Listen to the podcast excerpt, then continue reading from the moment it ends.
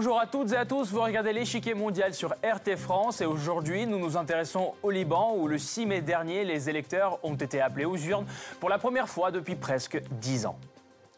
Ces élections législatives étaient très attendues, tant par la population que par les observateurs et acteurs régionaux. Le bloc mené par le Hezbollah chiite, soutenu par l'Iran, en sort renforcé alors que le Premier ministre Saad Hariri et ses alliés, plutôt pro-occidentaux et pro-saoudiens, deviennent minoritaires.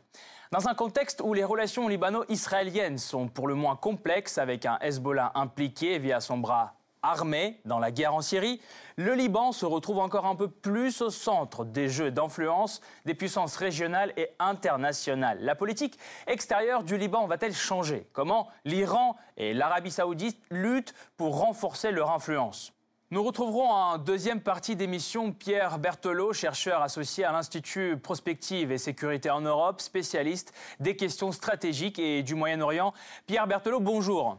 Bonjour. Pensez-vous que le Liban pourrait un jour choisir entre l'Arabie saoudite et l'Iran ou qu'il continuera à jouer les funambules? Je pense qu'a priori, il devrait continuer à avoir euh, cette politique euh, d'équilibre euh, entre ces deux grandes puissances régionales, puisque c'est plutôt son intérêt, alors que choisir un camp ou un autre amènerait à des tensions encore plus vives dans un pays qui en connaît déjà suffisamment. Merci beaucoup. On approfondira tout à l'heure ensemble. Les élections parlementaires libanaises étaient initialement prévues pour 2013, mais deux démissions du gouvernement en 2011 et 2013, la guerre en Syrie et les divergences sur la nouvelle loi électorale ont retardé le processus. Une situation aggravée par la vacance du pouvoir, le Parlement ne pouvant pas élire de président entre 2014 et 2016. La scène politique libanaise est par nature complexe, le système étant confessionnel. Sur les 128 sièges du Parlement, 64 sièges sont destinés aux confessions chrétiennes. L'autre moitié se partage entre les différentes branches de l'islam. 27 sièges pour les sunnites, 27 pour les chiites, 10 pour les autres.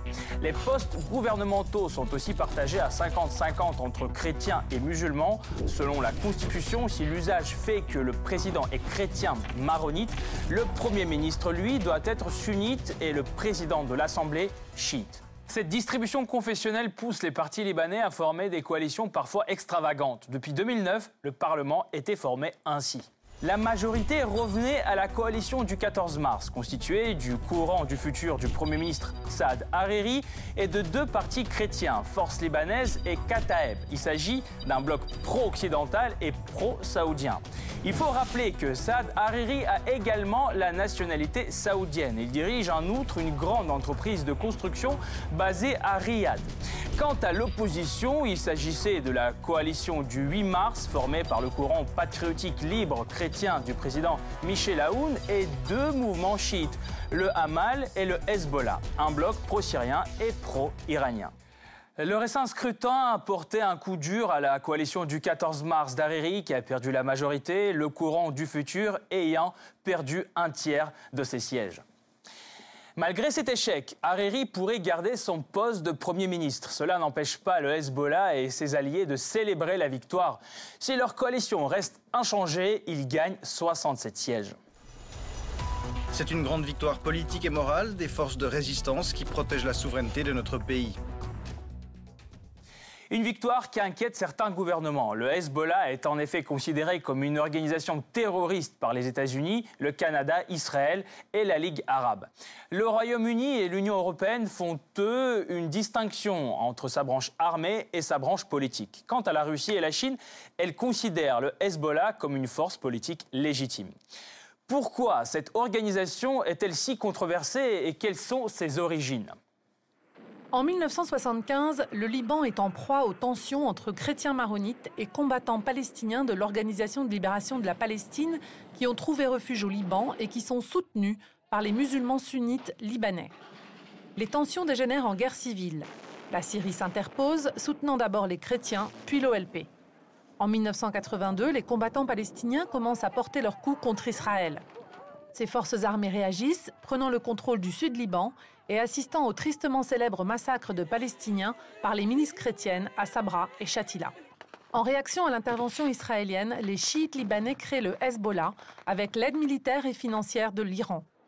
S'appuyant sur l'idéologie de l'ayatollah Khomeini, Cette organisation paramilitaire a pour but d'en finir avec l'occupation israélienne et d'instaurer la charia. En 1990, la guerre civile prend fin et le Hezbollah se transforme en force politique tout en poursuivant sa guérilla contre Israël. Lors des élections parlementaires de 1992, il obtient 12 sièges. En 2000, Israël quitte le sud du Liban, dont le Hezbollah fait son bastion. Son influence ne cesse alors de croître. L'organisation crée ses propres médias, sa position idéologique se modère, sa branche politique dote les régions sous contrôle d'hôpitaux, d'un réseau d'écoles et d'universités. Le Hezbollah sait qu'il bénéficie du soutien du peuple. Même si ses opposants disposent eux-mêmes d'un soutien populaire, le Hezbollah ne changera pas de politique. Il est lié à son peuple et se moque des critiques. Peu à peu, le Hezbollah étend son activité au-delà du Liban.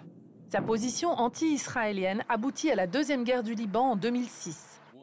En 2009, l'Égypte accuse le Hezbollah de tentatives d'attaque de cibles égyptiennes et israéliennes dans le Sinaï. Le Bahreïn, lui, voit la main du Hezbollah dans l'organisation du soulèvement chiite de 2011. L'organisation se montre très active en Syrie, luttant aux côtés des forces de Bachar el-Assad et en Irak, où elle soutient les chiites se battant contre Daesh. Selon les États-Unis et l'Arabie saoudite, le Hezbollah soutiendrait également les Houthis dans le conflit yéménite, généralement considéré comme une guerre par procuration entre l'Arabie saoudite et l'Iran. Quelles conséquences le renforcement du Hezbollah au Parlement aura-t-il à l'international? Israël a été le premier pays à réagir. L'État d'Israël ne fera pas de différence entre l'État souverain du Liban et le Hezbollah et considérera le Liban comme responsable de toute action en provenance de son territoire.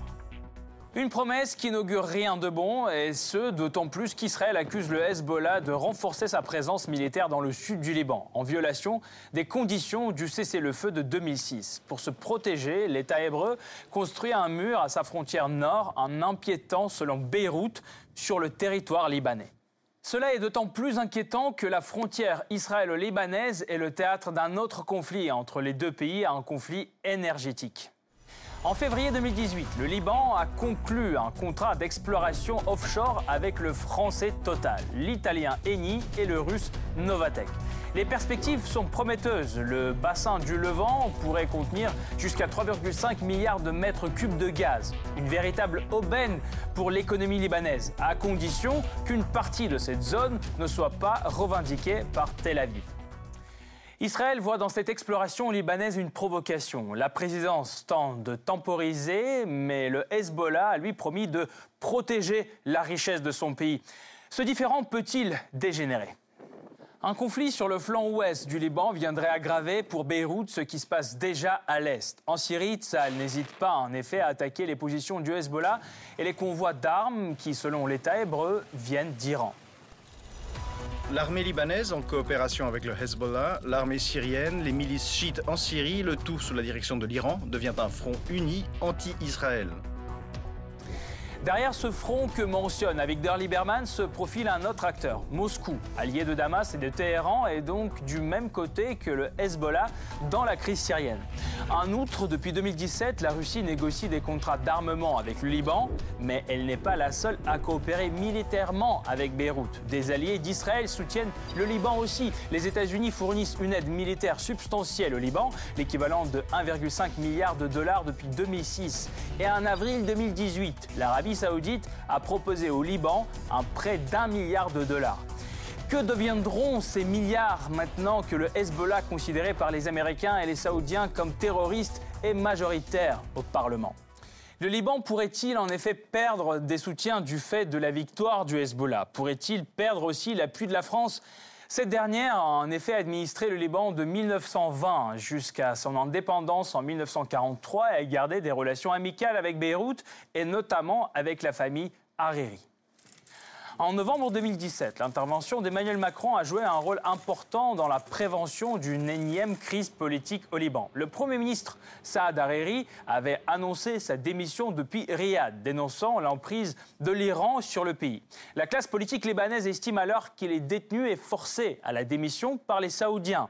Le président français l'invite alors à Paris et multiplie les tractations diplomatiques. Saad Hariri rentre au Liban et revient sur sa décision. Les résultats des élections pourraient-ils rebattre les cartes au point de modifier aussi l'attitude du Quai d'Orsay? Pour tenter de mieux comprendre cette situation inédite, nous retrouvons Pierre Berthelot, chercheur associé à un institut prospective et sécuritaire en Europe, spécialiste des questions stratégiques et du Moyen-Orient. Pierre Berthelot, pensez-vous qu'après ces élections, la politique étrangère libanaise puisse prendre un tournant radical et tirer un trait sur la partition d'équilibriste que le pays jouait jusqu'à présent? Non, je ne pense pas a priori qu'il y aura euh, un grand changement. Euh, puisque en fait au Liban, eh bien comme vous le savez, il y a deux camps qui s'opposent. Un camp plutôt favorable effectivement euh, euh, aux États-Unis, à l'Arabie saoudite, et de l'autre un camp plutôt favorable à l'Iran et à ses alliés régionaux comme la Syrie. Donc à partir du moment où on décide finalement de se rapprocher plus d'un axe que de l'autre, eh bien ça crée des tensions inévitables au sein du pays, et d'ailleurs un pays qui est déjà fragile. Mais le Hezbollah est toujours considéré comme une organisation terroriste par certains pays arabes et occidentaux d'ailleurs aussi, euh, formule diplomatique mise à part. Quelle va être leur attitude à l'égard de la nouvelle configuration du Parlement libanais, vous pensez? Euh, je pense que le Hezbollah a intérêt, au contraire, à montrer qu'il peut être un parti non extrémiste, non radical, mais qu'il est aussi partisan du dialogue politique. Donc il n'a aucun intérêt, finalement, à abuser de cette position relative euh, d'hégémonie au sein du Parlement libanais. Il devrait au contraire plutôt tenter de trouver un accord, notamment au gouvernement, avec le Premier ministre sortant qui va peut-être être reconduit. Ce sera un des enjeux principaux pour voir si on bascule dans une grave crise politique ou pas.